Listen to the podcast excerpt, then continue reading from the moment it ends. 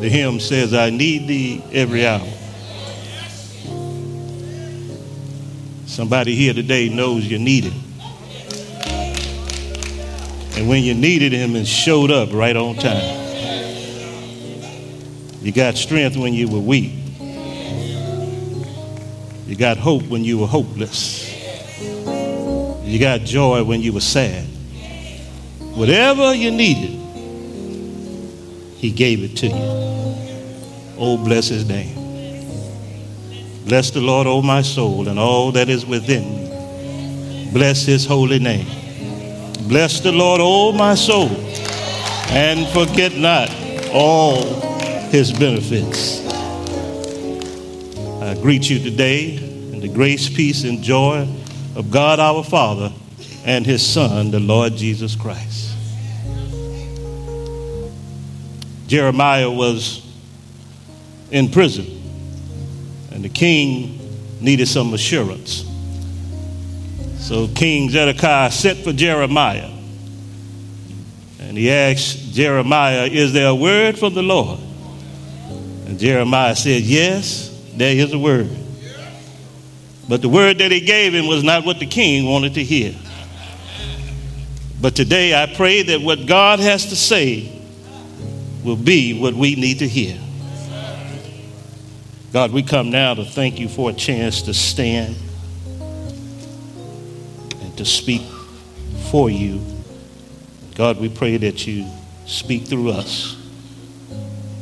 We pray, Lord, that the words of my mouth and the meditation of my heart be acceptable in thy sight. Thank you for being my God. Thank you for salvation. Thank you for my Redeemer. Thank you for loving me.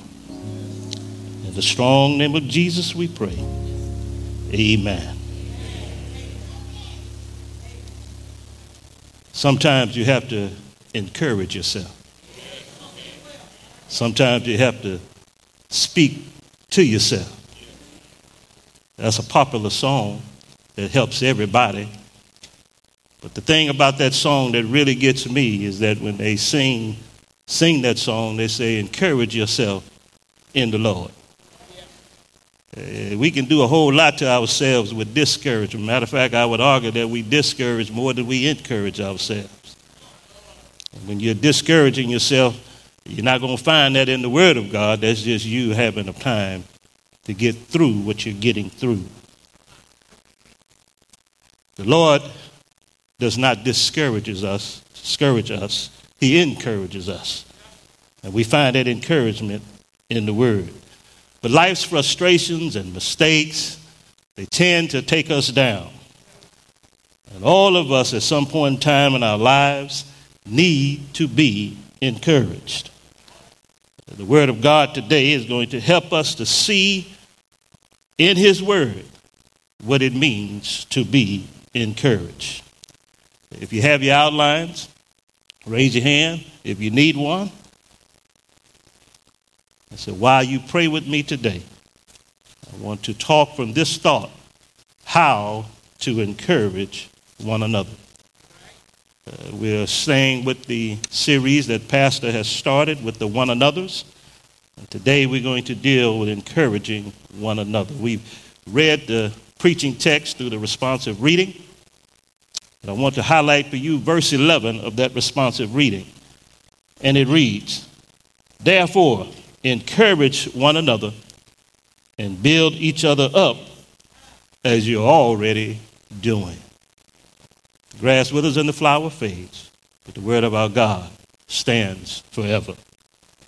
Here in this letter to believers in Thessalonica, it's a young church. It's a church that the Apostle Paul founded on his second missionary journey. Uh, it's a church that took to heart the gospel movement.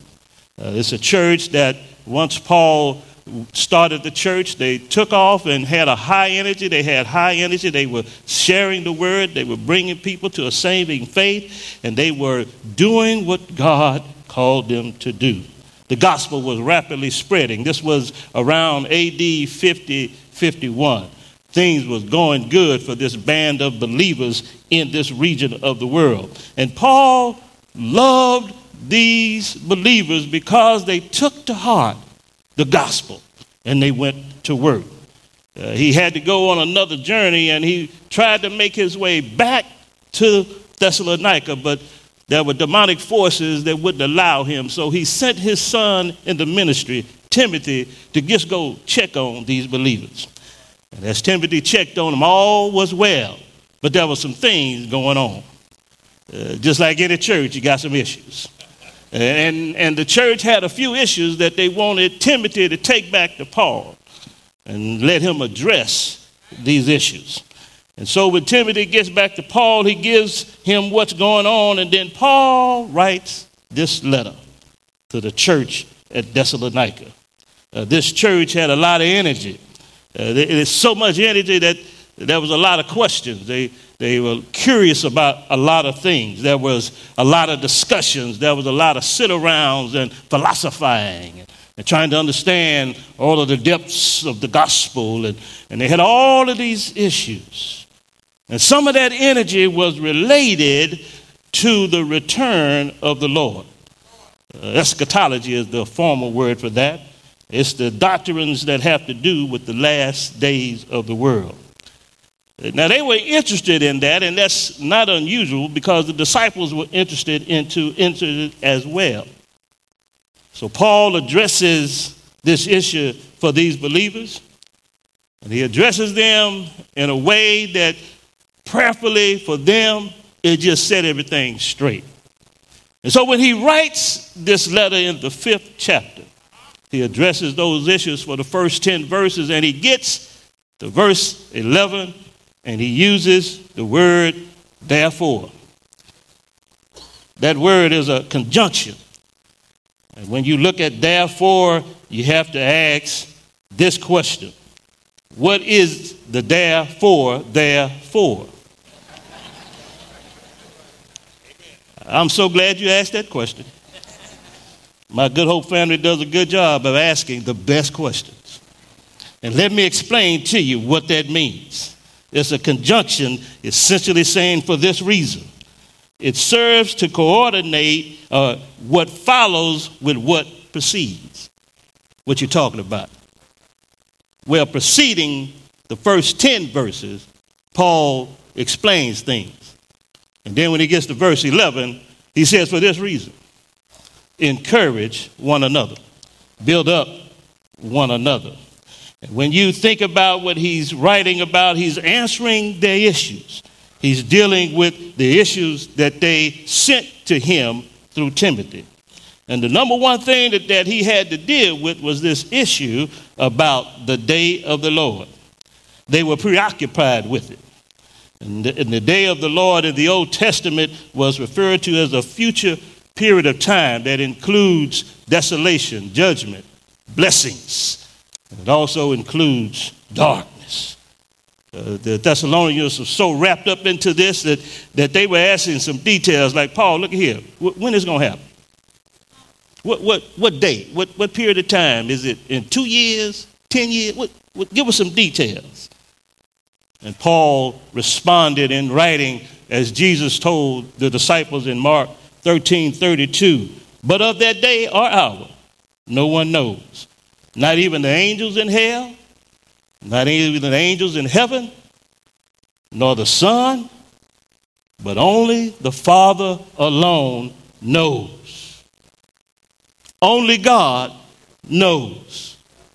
You're spending all your time trying to figure out something that don't nobody know but the Lord, is what he was telling them.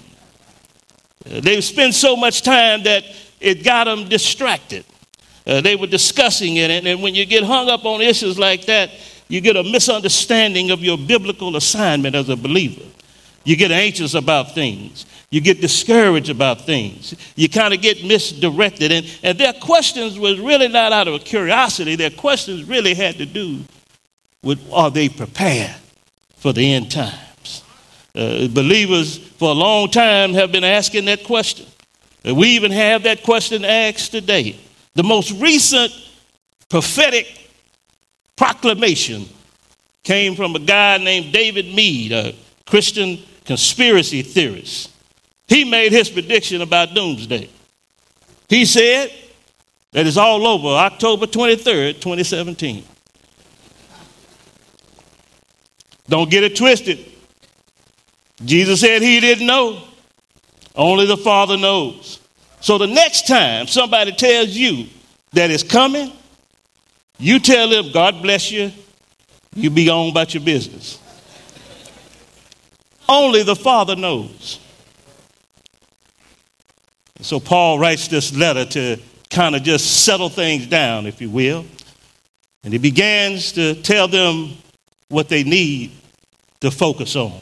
So when we get to verse 11, he says, Therefore, encourage one another, build up one another, just as you had been doing. He tells the believers what they need to do to understand regarding their biblical assignment on their Christian journey.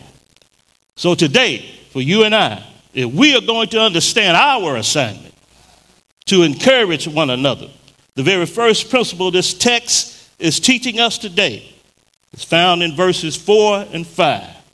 And the first principle I need you to see here is that you must know who you are.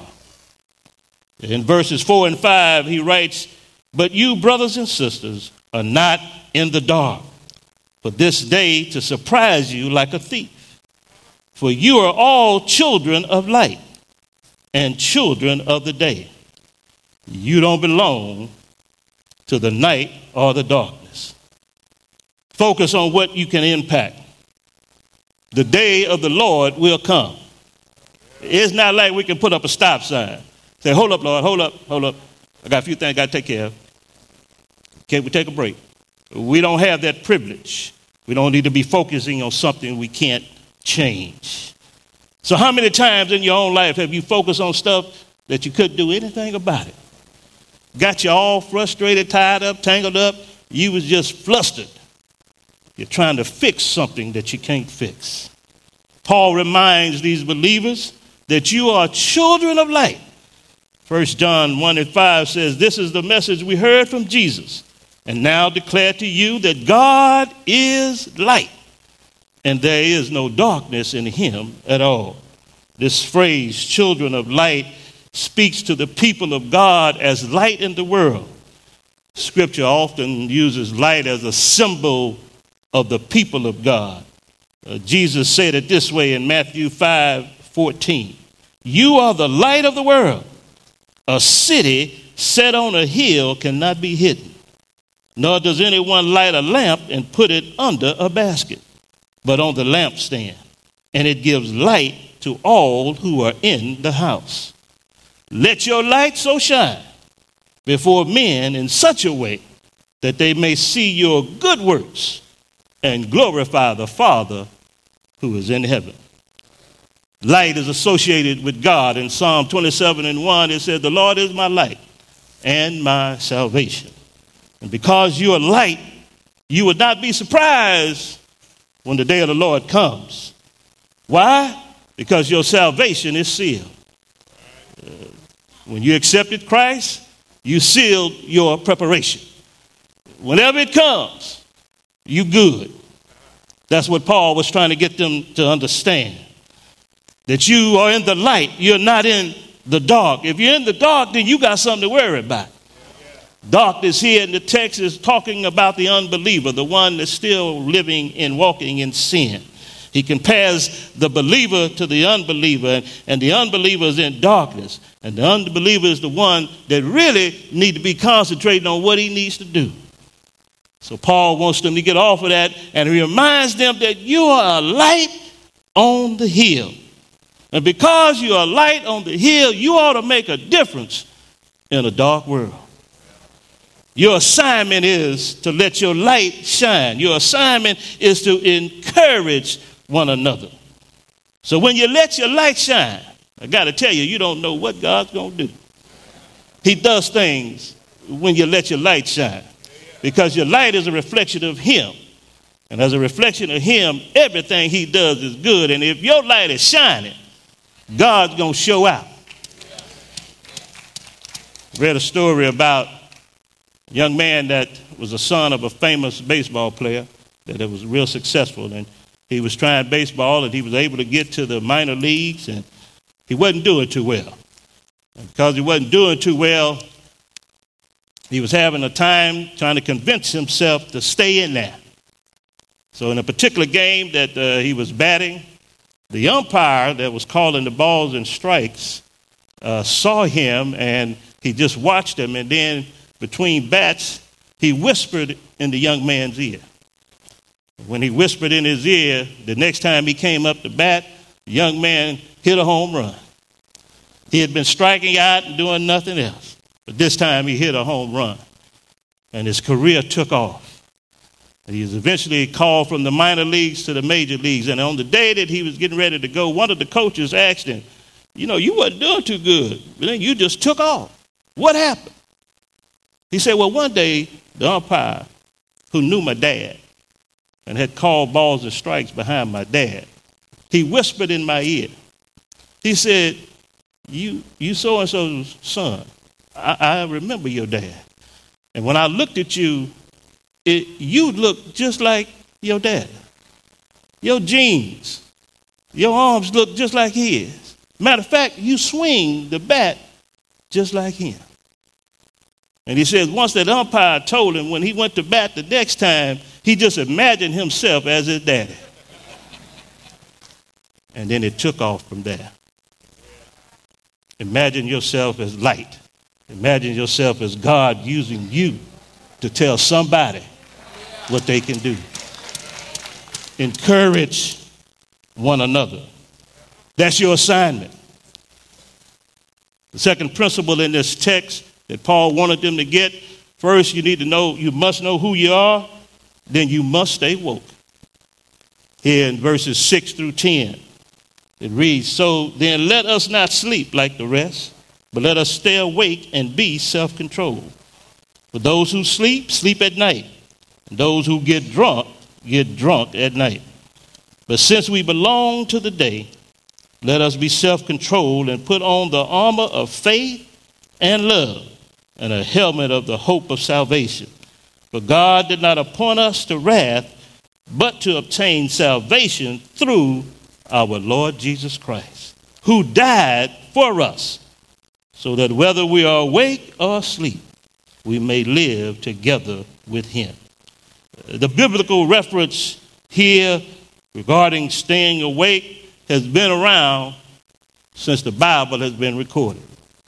It didn't show up with Black Lives Matter. It didn't show up with all this other craziness that they have out there. The Bible has been telling you and I all along wake up, stay woke, be alert, and here Paul is trying to get them to understand the value of being woke. Uh, here, when, he, when they write about sleep, they're really talking about, in the biblical sense, the lethargic laziness of the spirit. You can get lazy in your spirit. And when you get lazy in your spirit is when trouble comes to your spirit. What Paul is trying to get them to say, to see is that you're spending time on stuff that's going to mess you up instead of build you up. And so what he wants them to understand that you can't walk in darkness. Matter of fact, you're children of the day and you need to walk in what you are. You are light. So when we walk in light, we understand our assignment. And, and stay woke here calls us to have a higher, deeper level of spiritual awareness. Why do we need to have it? Well, discouragement is everywhere. You ain't got to work hard to discourage somebody. You ain't got to work hard to see discouragement. It's in the church house, it's in families, it's in church folk. And Lord have mercy, it's on social media. I ain't never seen so many people say, I'm taking a break from social media. You don't have to create frustration or discouragement, it creates its own self. What you have to do is work at encouragement. And here Paul is trying to get them just to see that you're spending your time in the wrong place. Now, now, eh, in these biblical days, they didn't have social media, but they did have to fight against people not wanting the gospel to be spread. So every time they would do a good thing, something bad would come along. So they had to be encouraged as well. But Paul wants them to understand that you need to be sober, you need to be clear headed, you need to have spiritual awareness because your enemy is not flesh and blood. Read what it says in Ephesians 6 10 through 12. It says, Be strong in the Lord and in his mighty power. Put on all of God's armor so that you will be able to stand firm against all the strategies of the devil. For we're not fighting against flesh and blood enemies, but against evil rulers and authorities of the unseen world, against mighty powers in this dark world, and against evil spirits in the heavenly places. Your battle is not the brother and the sister sitting next to you. It's the enemy it's the devil and all of his schemes that we encounter.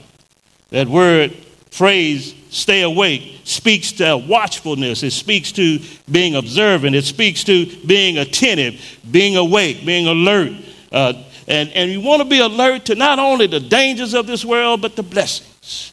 You want to be alert to the times that there's an opportunity to do good. And yeah, you know when those opportunities to do good. The Lord speaks to you. So you need to bless this person. You, you need to do something for this person. And, and sometimes you might have seen yourself saying, I don't know what it is, I don't know what's going on, but I, the Lord is leading me to do what I'm doing. Then sometimes people say, Something told me to tell you. And, and I let them tell me, and it's usually a good thing. And then I tell, Well, let me give you the name for something. That name is the Holy Spirit. And anytime the Holy Spirit tell you to do something for me, I need you to do it full blast. Oftentimes, God is working with us in the spirit realm. And unless we're alert to it, unless we are into it, we might misread it and get off target. Much of what these believers were dealing with they were dealing with things that did not matter. Mark 14 38 tells us to watch and pray so that you will not fall into temptation. The spirit is willing, but the flesh is weak. Peter told us stay alert, watch out for that great enemy, the devil. He prowls around like a roaring lion, looking for someone to devour. Every time you get up, you better recognize that he's looking for someone to devour. You don't believe me? You say you got the schedule for devotion, you're going to get up in the morning and you're going to get on track. Somebody called you on the phone in the morning and just blew your day. If he don't hit you that way, get in your car and go to work. Somebody cut you off, now, today, when they cut you off, you just need to let them cut you off.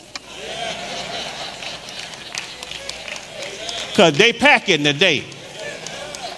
They don't care about you or anybody else. Your best move, thank you, Jesus. Let me get to work. That's the world that we're in. Be alert. Stay alert. Be aware. Paul is wanting these believers to focus on the right thing. He's wanting them to understand that you're children of light. You don't have to live in darkness. You don't have to live in a world that you are worrying about how things are going to work out. Keep your eye on what matters. Keep your eye on what God is concerned about.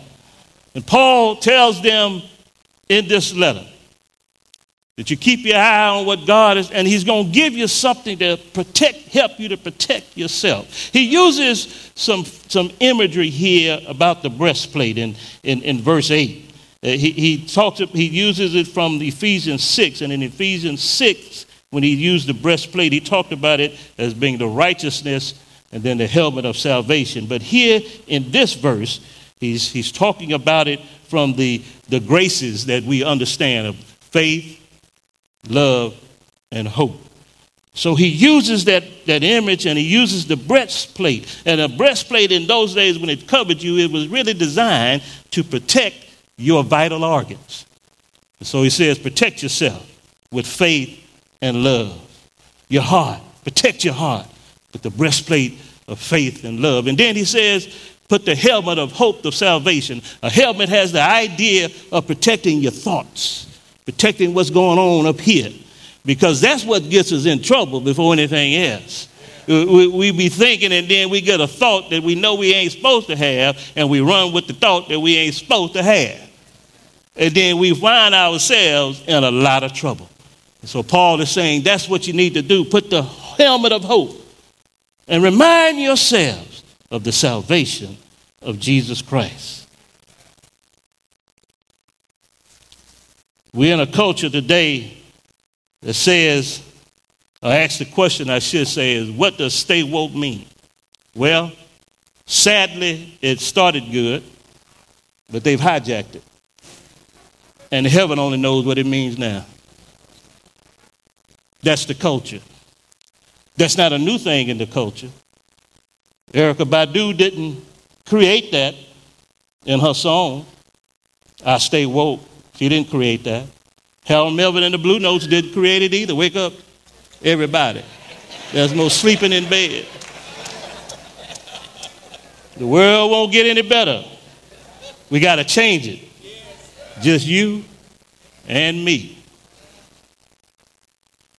The culture came up with that. But I got news for you. The Bible already had it. And when the Bible has it, it can't get hijacked. Because that's what it is. It's the Word of God. It's God telling His people, I need you to stay woke. I need you to focus on me. I need you to be vigilant for me. I need you to be sober and not walk away from the truths of the word. I need you woke so you can do your assignment. So when Paul gets to that last verse, after all of that, and it says, For this reason, all of these things, you need to encourage one another. You need to build up one another. Believers, you need to do just what you've been doing. So the last principle here in this text that I need you to see, I, I told you, you you must know who you are. You must stay awake. Now you must be persistent. Encouragement is not seasonal. It's just not New Year's Day, Christmas Day, Mother's Day, Daddy Day, Grandparent Day, now they got sibling day, cheering day, all of that. It's just not seasonal. Encouragement is needed every day. Encouragement is needed by the believers every day. And, and, and encouragement is what the Proverb 16 24 says. It's like gracious words that are like a honeycomb, sweetness to the soul, and health to the body. That's what encouragement does. And, and, and if somebody has encouraged you, you know what that text is saying. And, and, and it's a way that helps you from doing the opposite. You know the opposite. We talk about encouragement and we start gossiping. Girl, they tell me. Man, I, I heard, I don't know if it's true, but I heard. And whatever we heard or what they told, if it was bad, that's the moment that we need to be praying and speaking encouragement to whoever it is. Because the text in Proverbs says it's like honeycomb. It's sweetness to the soul, health to the body.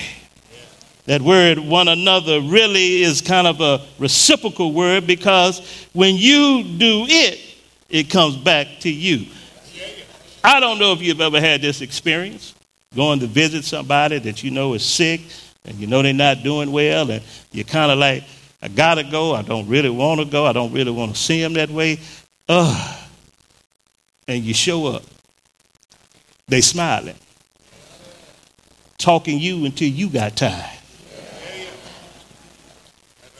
And you go in sad, but come out skipping. You tried to encourage them, but they encourage you.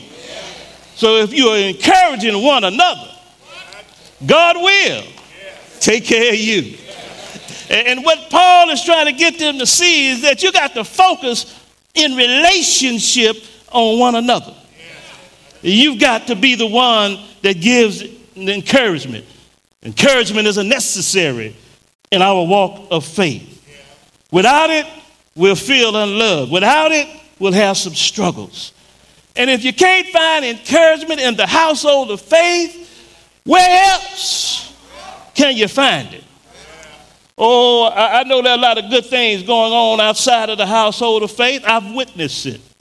I've witnessed how the sororities and the fraternities do good things. I've witnessed it.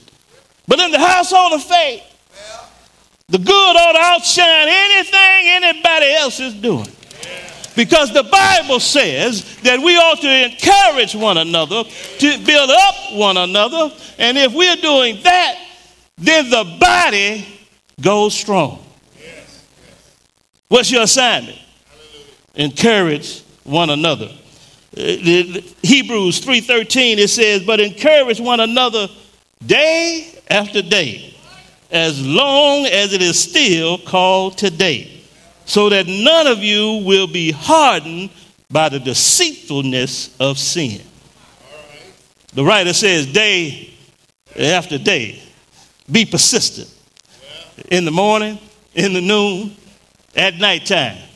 Be persistent Encourage somebody. If you can't encourage somebody, encourage yourself morning, noon, and night. Encourage somebody. And, and, and the rest of that text says build up, and that build up has the idea of, of strengthening someone. When the Bible talks about edification, it talks about it from the idea of strength urging you to give strength to somebody. Speak to them, and, and you'll see that their strength is renewed. And, and, and when you read Colossians 2 6 and 7, it says, Therefore, as you have received Christ, Jesus the Lord, walk in him, rooted and built up in him and established in the faith, just as you were taught, overflowing with gratitude. Romans 15 and 2 says, Each one of us must please his neighbor for his good to build him up. Now, I know that some of you say, well, I really don't know what to say to people, Reverend.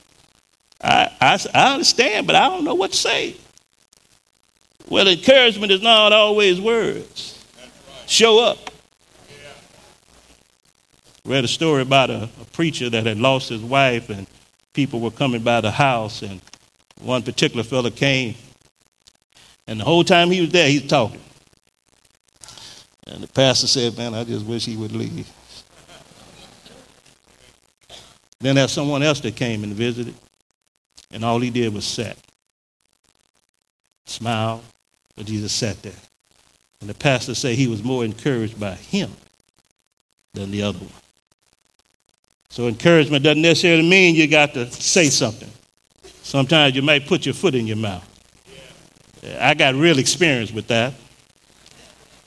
Deacon Willage, young deacon here at the Good Hope Church, Brother Tibbs, they took me out to visit one of the brothers in the hospital that had surgery. Young deacon, excited. I'm going, you know, I'm, I'm going to be there. Yes, sir. Let's go to the hospital. Let's, let's visit this brother, lift his spirits. We go in there in his room. Pastor Scurry, daddy was there. So we go in. I'm going in. I'm hyped. We see the brother. He's, he's laying in bed. I go in, hey, brother Tom, how you doing, man? What, how you feeling?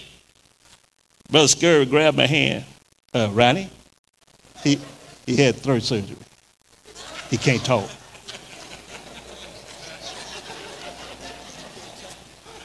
If that was an exit, I was going to take it. But Brother Page, I shut up and just stood there. What's my point? Don't let that bother you. You show up. God will bless. You can encourage somebody. You can encourage somebody. How do I know that? Because somebody has encouraged you. You know what it sounds like. You know what it looked like. You know what it feels like. You know all about it. So God has called you to be the one that encourages someone else. On occasions, some of us suffer with the down home blues. You, you know what they are. Boy, life just ain't right. Things ain't working out like I wanted. Oh, woe is me. Oh, Jesus, where are you? Lord, have mercy. The world just coming to an end. Lord, why can't I have this and why can't I have that? The down home blues. The world can be tough sometimes and it can be unfriendly. It can hurt you. It can make you depressed and dispirited. That's why the Bible is full of encourage your brothers, encourage your sister, say a good word to them, show up for them, give them what they need in the Lord, because the world is going to give you everything against that. So, our assignment as believers is to be the ones that encourages one another. David in 1 Samuel 36 had returned home to Ziklag after war, only to find out that the enemy had come in and taken captive all of the children and the wives. So David and his army was despondent. Matter of fact, his army was so despondent that they talked about hanging him. So David, in his depression, the Bible says that David encouraged himself in the Lord. Sometimes you have to encourage yourself. Sometimes you have to speak victory over the test. No matter how you feel, speak the word and you will be healed. Speak over yourself. Encourage yourself in the Lord. Sometimes you have to speak the word over yourself. The pressure is all around. But God is a present help the enemy created walls, but remember, giants, they do fall. And speak over yourself. Encourage yourself. As a minister, as I minister to you, I minister to myself. Life can hurt you till you feel there's nothing left. No matter how you feel, speak the word and you will be healed. Speak over yourself. Encourage yourself. Now, when the Lord lifts you up, you ought to encourage somebody else. When the Lord brings you out of the blues, puts running in your feet, joy in your spirit, you ought to tell somebody what God has done for you. You ought to tell somebody that's struggling with anxiety and peace. You ought to tell somebody to be careful for nothing, but in everything, with prayer, and supplication, and thanksgiving. Let your requests be known unto God, and the peace of God that surpasses all understanding will guard your heart and your mind in Christ Jesus. You ought to tell somebody who's depressed, lift up your heads, O ye gates, and be ye lifted up, ye everlasting doors. The King of glory shall come in. Who is the King of glory? The Lord strong and mighty, the Lord, mighty in battle. Lift up your heads to that one that's disappointed, that one that life ain't working out. Best friend is now the worst friend. Family all jacked up, everything ain't going right. Remind them of Romans 8 28. All things work together for the good for them that love the Lord and are called according to his purpose. Tell somebody who's got some fear. That God didn't give you a spirit of fear, but He gave you love, power, and self control. Tell somebody I can do all things through Christ who loves me and strengthens me. Tell somebody what Jeremiah said For I know the plans I have for you. The design declares the Lord, he says, but to have for you welfare and not for evil, to give you a future and hope. Tell somebody that when they feel defeated, Romans 8 and 37 said, You are more than a conqueror in Christ Jesus that loves you. Tell somebody that you are God, little children, and greater is He that is in you than He that is in the world. Tell somebody that I've been young and now I'm old, but I've never seen the righteous forsaken, nor his seed breaking bread. Tell somebody. Tell somebody that if you're weak and fainted hearted, Isaiah says that they that wait upon the Lord will mount up on wings like eagles. You'll run and not get weary. You'll walk and not faint. Tell somebody that God loves you.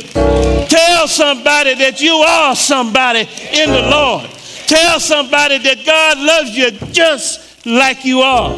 Because Romans says that while we were yet sinners, Christ died. Tell somebody that God will take care of you. Tell somebody that I don't know what you needed to hear today, but this you needed to hear that the God that we serve, the children of light, we're going to let our light shine.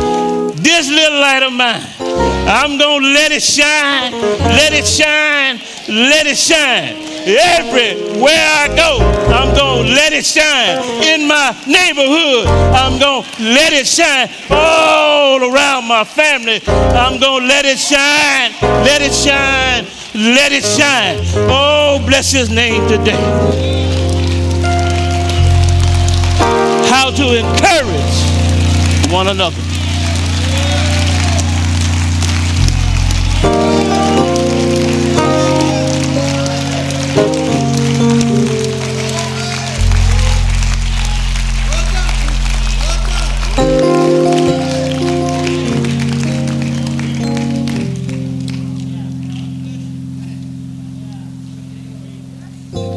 Those of you will and can, stand on your feet.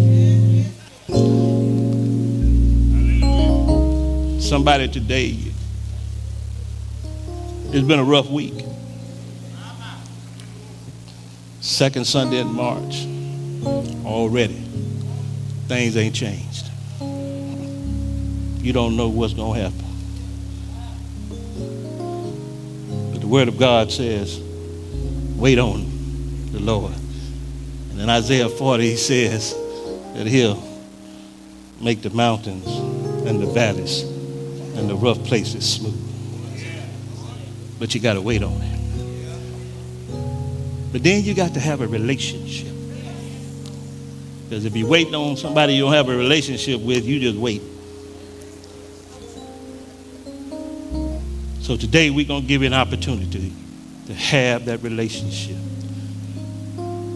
God in Christ died for you. He sent his only begotten Son. The Bible tells us